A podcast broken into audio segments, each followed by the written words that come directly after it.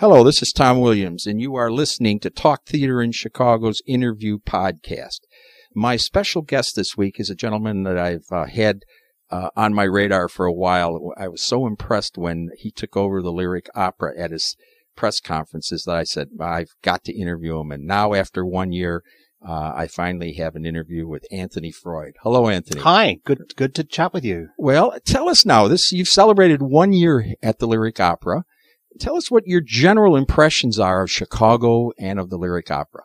I'm having the best time, I must say. It's a wonderful city. Uh, it's a wonderful company. Um, I'm thrilled to be living in this great city, and I'm very honored and very thrilled to be part of this mar- marvelous organization. L- Lyric is a real family. Um, it, it's a, a large family, but nonetheless, it has a real sense of company, a real sense of common purpose, a sense of shared ambition, shared pride, a determination that everything we do be of the highest quality and serve the largest number of people. It's really a very, very inspiring place to work. What about Chicago? What's your impressions of Chicago? Oh, I'm I'm fortunate enough to be living right in the middle of the city. Um, I'm renting an apartment, and it's uh, a thrill actually to come to work every day because um, I can walk to work in about 35 minutes. So if the weather's nice, I do. And if the weather's not so nice, I take the 157. And, um, it, it's wonderful to be in the middle of a really vibrant, really energized, really buzzy city. Um, I, I, love the architecture. I love the lake.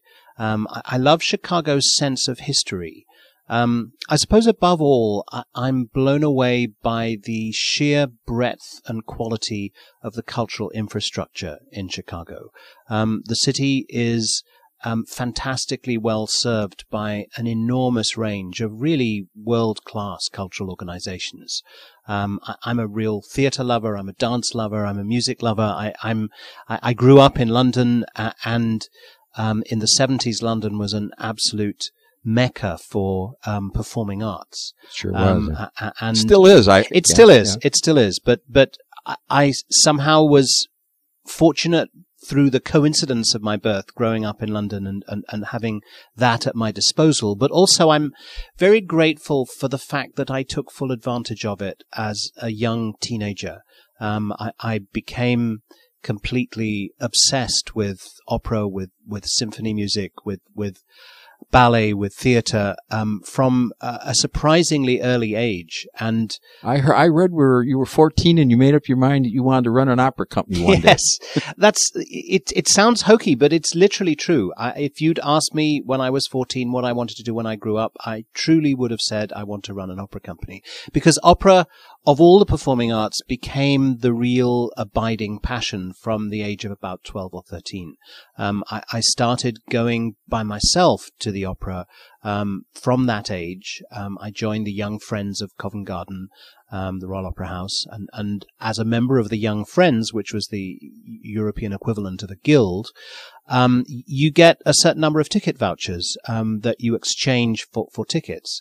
And the face value of the vouchers was normally the equivalent of the cheapest seats at Covent Garden. So I, I used to go um, several times a week, um, wow. sitting in the top in what, what's called the upper slips, uh, which is at the very top, right right under the ceiling uh, at the side. And um, I used to either apply by mail on the day booking opened or when you could buy tickets on the same day as mailing bookings opened. I used to go very early in the morning to the box office and stand in line and, and buy my tickets. And, and I, I just got such an extraordinary education um, through my opera going experience. I, I, not only did I see every opera, I saw every opera multiple times. Um, and in the 70s when I started going, the, the now legendary artists like Sutherland, like Gobbi, like Christoff, like Vickers, uh, and of course Domingo and Carreras and Pavarotti and Caballé, um, wow. were, were all appearing there on a very regular basis. Um, and so an artist like Jon Vickers was really formative for me. I, I learnt Otello and Grimes and um, what an his, education that is! What an yeah, education, yeah. absolutely. Um, uh, and after I, I finished school, I, I wanted to go to university. Uh, I, I wanted to study law and I chose King's College, um, which is part of the University of London, um, because it's situated, um, equidistant from the Royal Opera House on one side and the National Theatre on the other side. That's interesting. and I have to admit, I spent more time in those two institutions than I did in the law library. But you ended up a barrister, didn't you? I ended up a barrister. I, I got my law degree. I then took my bar finals, and uh, I was called to the bar, as it's called, in um, 1979. Wow.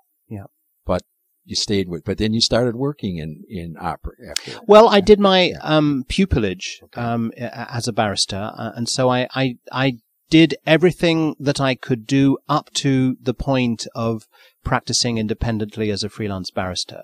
Um, I was offered a place in Chambers, which is a big hurdle to, to, to jump when you're qualifying as a young barrister. Um, and I was in a strange situation because I went to see my head of chambers who was offering me this place. And I said, well, thank you. I'm, I'm really flattered that you're interested in me, but I have this passion for, for opera and for theatre. Would you mind if I didn't give you an answer for a few months and if I took myself off to see if I could spend three, four months working in the theatre? And I don't think anyone had responded to an offer of a place in Chambers in that way to him before. Wow. And he was so astonished that he just said, well, okay. So uh, that's what I did. I, I, wrote 60 or 70 letters to people I didn't know saying I'm a newly qualified barrister. I have a passion for the arts. Um, might you have a job for me? Uh, I wrote to theatre companies, to opera companies, to symphonies. And out of that, I got one job, um, which was as the assistant to the director at Sadler's Wells Theatre in North London. And that's where I started. Wow. And then from there, a series you ended up at the at the Welsh National. Yeah, I, I was at Sadler's Wells for four years. I became theatre manager and company manager of the little opera company that was created there. And then in 1984, I moved to Welsh National Opera, um, initially as company secretary, so as as a, a kind of legal person.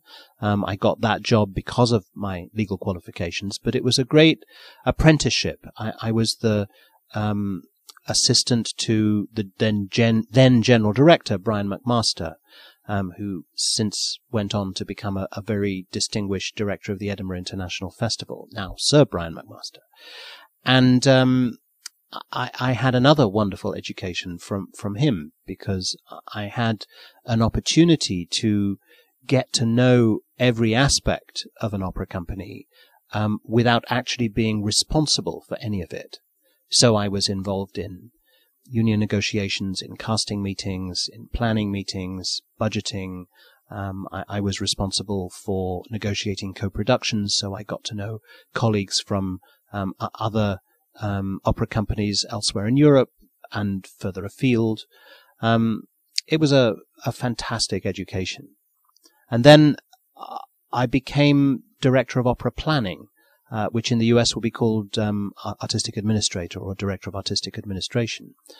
Um, and I was at Welsh National Opera for seven years or so.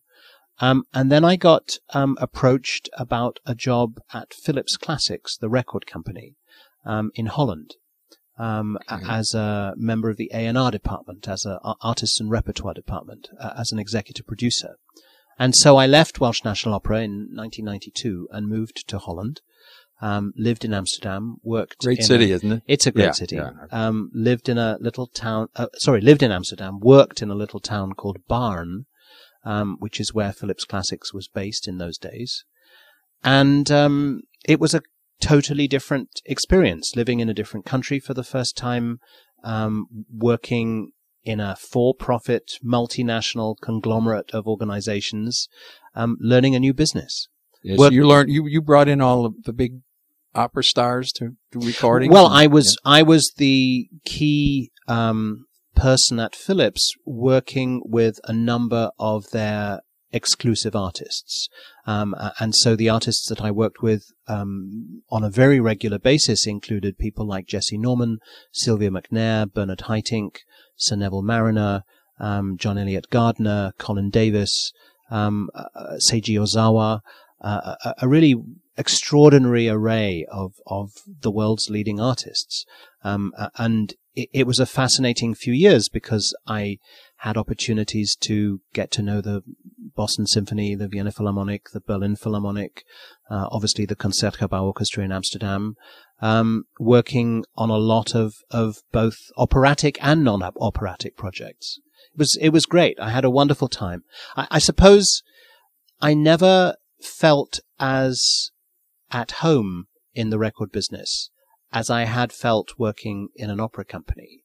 Uh, and so it didn't take me long to realize that, that, that probably a record company was not where I was going to spend the rest of my career. And, and so when, um, completely unexpectedly, um, I, I, was approached by Welsh National Opera two or three years after I left.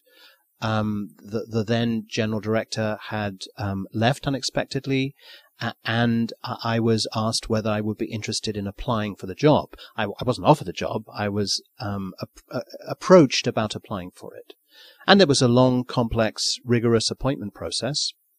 And then in um, the fall of 1994, um, I went back to Welsh National Opera as general director. Wow, that's the yeah, that's terrific. And, and so I understand that, that was the that was the moment when I could say that that um, my dream of, as a fourteen year old uh, was was fulfilled for the first time, and that's that's when I became responsible for an organization for the first time. And uh, and from what, from what I understand, you did very well there. You uh, you got the enrollment. Uh, the, the audience uh, increased and the funding, and you just brought new life into that. It was an exciting time. I was general director at Welsh National Opera for 11 years, and during those 11 years, the company won more major national awards for its productions than any other British opera company in the period. Wow, that's, um, that's impressive. And yeah, as you say, we, we built audiences, we, we strengthened the company's um, finances, but uh, above all, what, and this I suppose is what we're all here for, um, the work on stage was fantastic.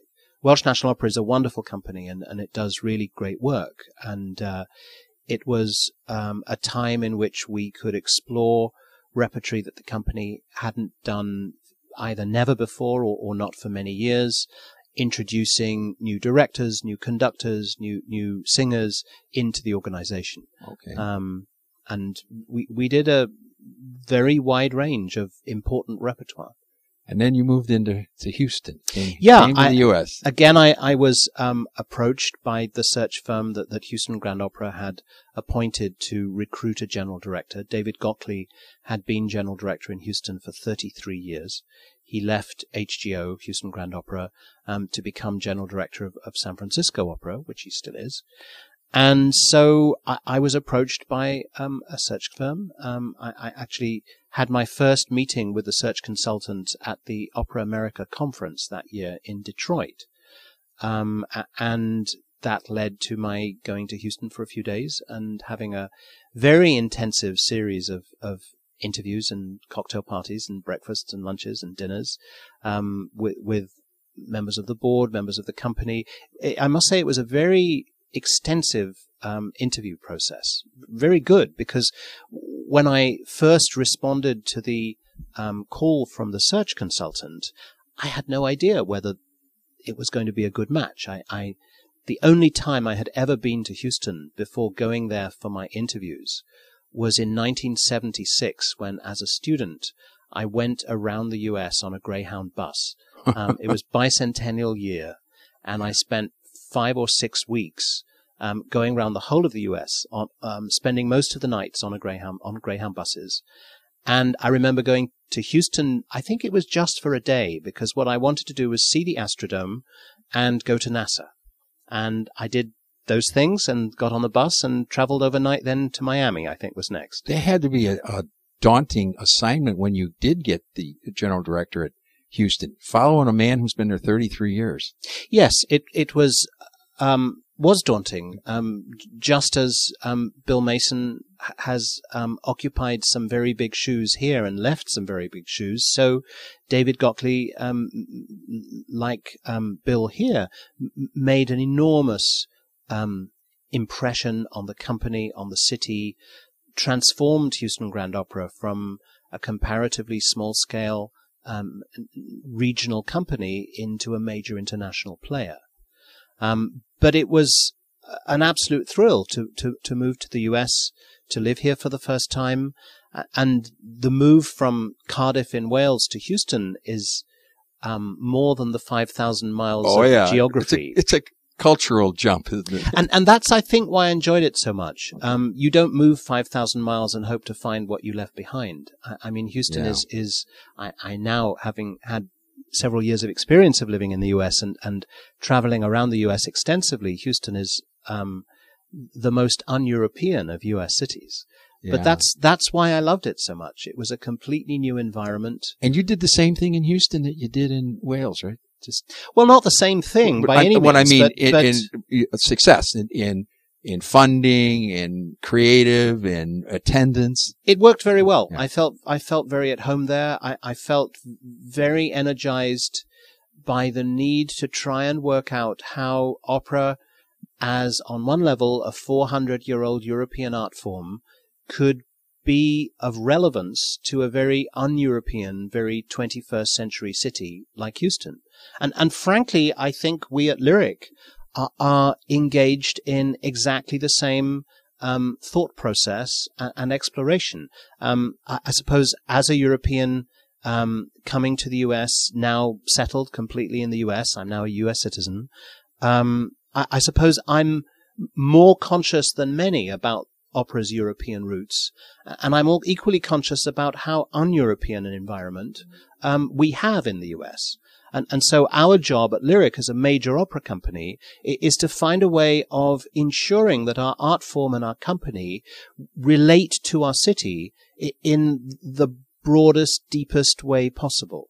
Um, I, I see an opera company as a cultural service provider, uh, and our job, our responsibility, is to provide our city with the, the broadest, deepest, most relevant cultural service we possibly can, both inside the opera house and outside the opera house. Yeah, you. I in researching about your background, you you've you've talked a lot in interviews about uh, the effects of music on people and the role of art in society. You already mentioned some of that, but Yeah, that's, I, that's I, one of your driving passions. I isn't it? believe that passionately. I believe that um, society's health depends upon culture and the arts, among other things. I totally agree Um, with that. it, it seems to me that if if we want our environment, our, our social environment, to be um, a place worth living in, culture and the arts have to occupy a, a central position in our lives. Uh, and it seems to me that that the trend for culture and the arts to drift to the periphery of people's horizons represents truly a crisis. Uh, and we at Lyric are just one or, or arts organization. We're a big arts organization, but we're just one. We can't single-handedly avert that crisis. But it seems to me that we have to play our part to try everything we can possibly do to re-centralize culture in people's horizons. I, I couldn't agree with you more.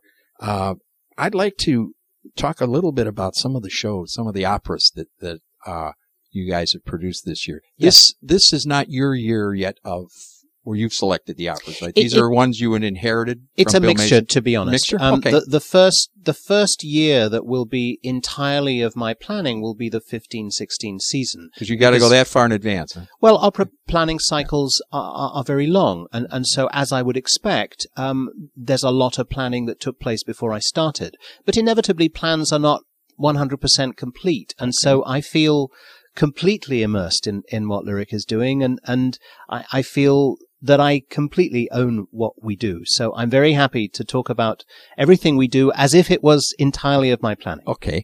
Uh, let's talk about the remaining shows. You- And you're off. The season's off to a great start.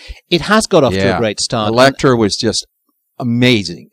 Absolutely. I, I think. I, thank you. I, it was. It was pretty special. Um, I, I- think probably the most thrilling part of what we do is to present these great masterpieces to our audiences in a way that somehow recapture the thrill, the impact, the intensity that they must have had when they were new.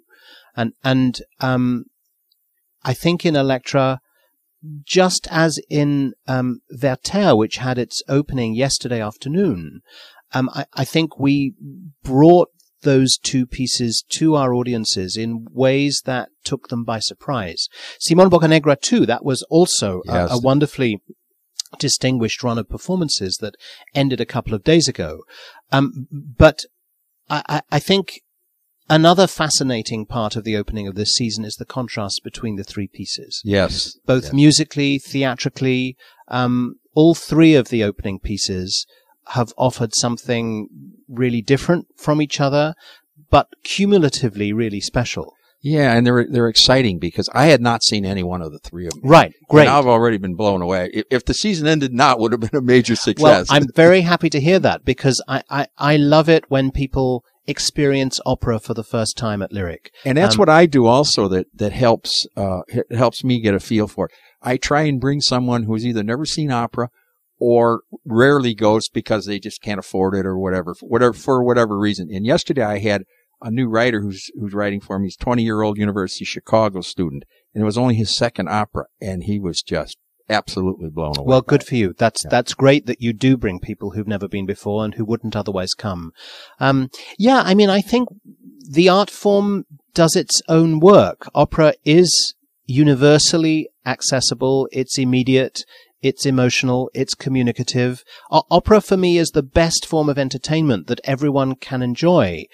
Our challenge is to bring as many people as possible through the doors of the opera house and to make sure that the people who come through the doors of the opera house are from as broad, diverse a range of backgrounds uh, as possible. We, we are so privileged to be living in a city of enormous, rich diversity. And, and our job as a cultural service provider is to celebrate that diversity and ensure that the breadth and depth of service we provide reaches as many people as possible. Well, that's that's terrific. Let's talk about some of the other shows coming up. Uh, yes. Uh, you have uh, Don Pasquale.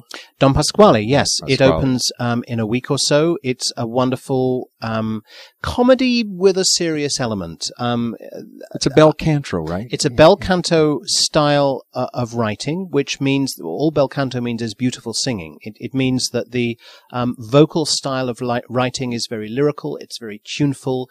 It's florid at times. There's quite a lot of acrobatic vocal writing. Um, the, the director of of this production of Don Pasquale is a wonderful legendary singer um, called Sir Thomas Allen, um, who sung at Lyric many times. Um, I was chatting with him backstage yesterday, um, and he was saying that actually directing Don Pasquale has made him realize that the way to make the piece read to an audience is not to play it as comedy, but to play it completely seriously, and then the comedy comes through. And, and I'm sure he's right. I, I think the piece has great humanity, and it, it's a piece that, that not only makes you laugh, but also moves you. And, and I, I was very happy to hear Tom say yesterday that, that he wants the piece to speak for itself through a performance that is taking it seriously. That sounds interesting. Yeah. yeah, I can't wait. And then that. Hansel and Gretel, um, which is a production that I'm very passionate about and very familiar with because I commissioned it as general director of Welsh National Opera Oh, um, as a co-production with Lyric. okay. So it, it actually started life off in, in Wales when I was there, uh, and Lyric has performed it already, and this is the first revival at Lyric. explain who the author is, because some people read your brochures and told me, "Oh, is that the pop singer?" it, it's someone with the same name as the Yeah. Pop singer, but uh, a, a 19th century romantic German composer, Engelbert Humperdinck. Humperdinck. Engelbert Humperdinck, if you want the Okay. correct pronunciation. Um, he, he was an assistant and associate of Wagner, Okay. and he um, emulates Wagner in terms of the richness of his orchestration. Hansel and Gretel is is written for a wonderfully large, rich, very romantic orchestra, but it's full of fantastic tunes. And of course, the story is dark, spooky, sinister. I mean, it is the perfect holiday fare. Yeah. You, you, you, is it ha- children friendly? absolutely children friendly. Yes. Um, the, the production brings out the spookiness of the original Brothers Grimm fairy story Oh, in a way dark. in a way that children really respond to. Frankly, I, I think it, it, kids will respond to our production far more than to a classic gingerbread house type production. Okay. Um, and you have a don't you have a special couple of uh specials per, uh performances geared for children We- price wise and so forth? Well, for the first time, for every performance of Hansel and Gretel, there's family pricing. Um, and that's to encourage people to bring their kids, their grandkids, their friends, um, to, to give opera a try. And they can go on the on the Lyric's website. Yep, you'll find details of that on Lyric's website, which is lyricopera.org. Um, but the other thing that we're doing on December 2nd um, is our first ever um, specific family event. It's called Popcorn and Pasquale, and it's a special um, family performance. It lasts about 75 or 80 minutes, and it includes scenes from Don Pasquale with the original cast. But um, Ross Lehman, the great Chicago actor, Oh yeah, I know. Yeah, um, yeah. he'll be a, a kind of narrator, um, giving people a guided tour of the opera house. Of I, I don't mean literally physically moving around; they'll be in their seats and he'll be on stage, but talking about an opera house, an opera company, what is opera, using Don Pasquale as a, a means to introduce people for the first time to opera. It's designed for kids aged 5 through 12 and their families. Um, the prices of tickets are very low. Again, you'll find all the details on, on our website. And there will be popcorn in the opera house. Oh, you know that's a great idea. Because you know Chicago Shakespeare does the does the short Shakespeare's and and uh, uh, Steppenwolf Theater and, and and Court do productions for Yes. teenagers and have Yes. to get people into the arts. Yes. That is great to hear We- that you're doing that. We're doing lots of activities in the next few months that hopefully will introduce our work to big new audiences. January 5th, for example, um, is a really unique collaboration between Lyric and the Second City. You scooped me on. I was just going to ask that. Okay, the Second City Guide that's to the that's Opera. quite a quite a swing. Well, I think it's really interesting. It's it's um, one of the things that that perhaps take people by surprise who don't know about those who work in opera companies is that we all laugh a lot, um, and It's we not laugh- all real serious. eh, huh? we we have a great Yeah. time. And the Second City Guide to the Opera hopefully will be incredibly funny, but also will inform people about opera and opera companies.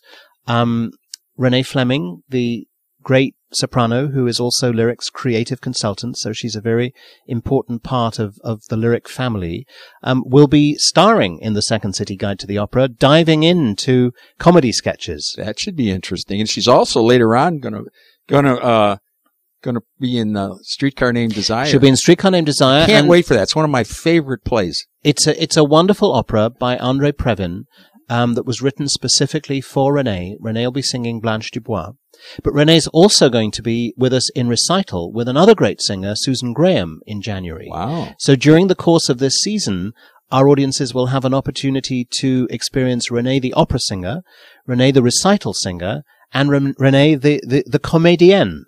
That that will be amazing. Yeah.